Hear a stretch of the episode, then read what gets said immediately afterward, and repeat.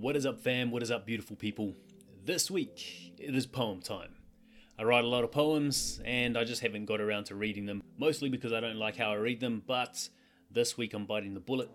This is one I wrote about suicide and the emotions that you go through when you begin contemplating and idealizing that suicide. As we know, suicide is super prevalent at the moment, especially here in Australia and especially among men.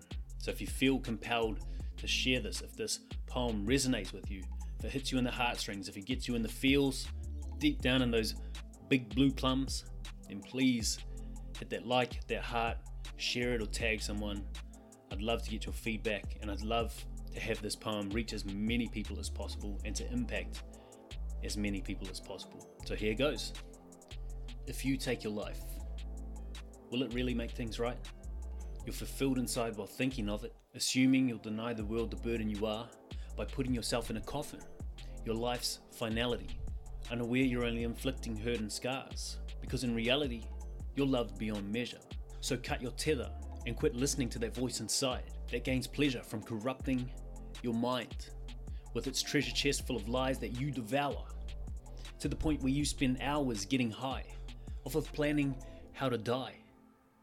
It's time to fight. It tells you you're worthless. I'm telling you, you're not. It tells you they'd be better off without you. I'm telling you, you forgot. You forgot how much the people who love you really care. Because you're isolated and haven't shared what you're going through.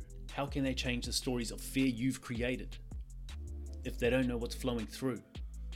Your mind, your veins, your heart, you are still valued and worthy of life. Because if you leave, what you'll find are hearts rife with pain and strife, kind eyes shedding tears like rain. For if you leave, there'll be a hole in their souls that is blue, the size of you, that'll never be whole again. Now, I hope you're picking up what I'm putting down with this poem. Like I said, this is close to my heart. If you feel compelled to leave a comment, to click that heart, to click that like, or to share it with someone that you feel might resonate with it, the words in it, the meaning and the emotion in it, then please feel free to share or tag them.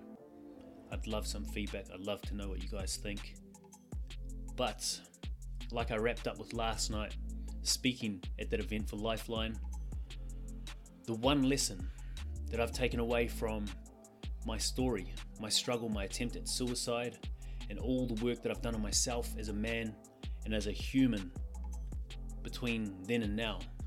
And of course, with this journey with Open Up, that one lesson is no matter what it is that you're thinking or feeling, no matter how bad it seems, right now or at the time, if you give yourself permission to be vulnerable and to open up, you will never be alone again. Because in opening up, you literally relinquish the barriers that you've put up between you and the love and the help that you need to get through. Ciao.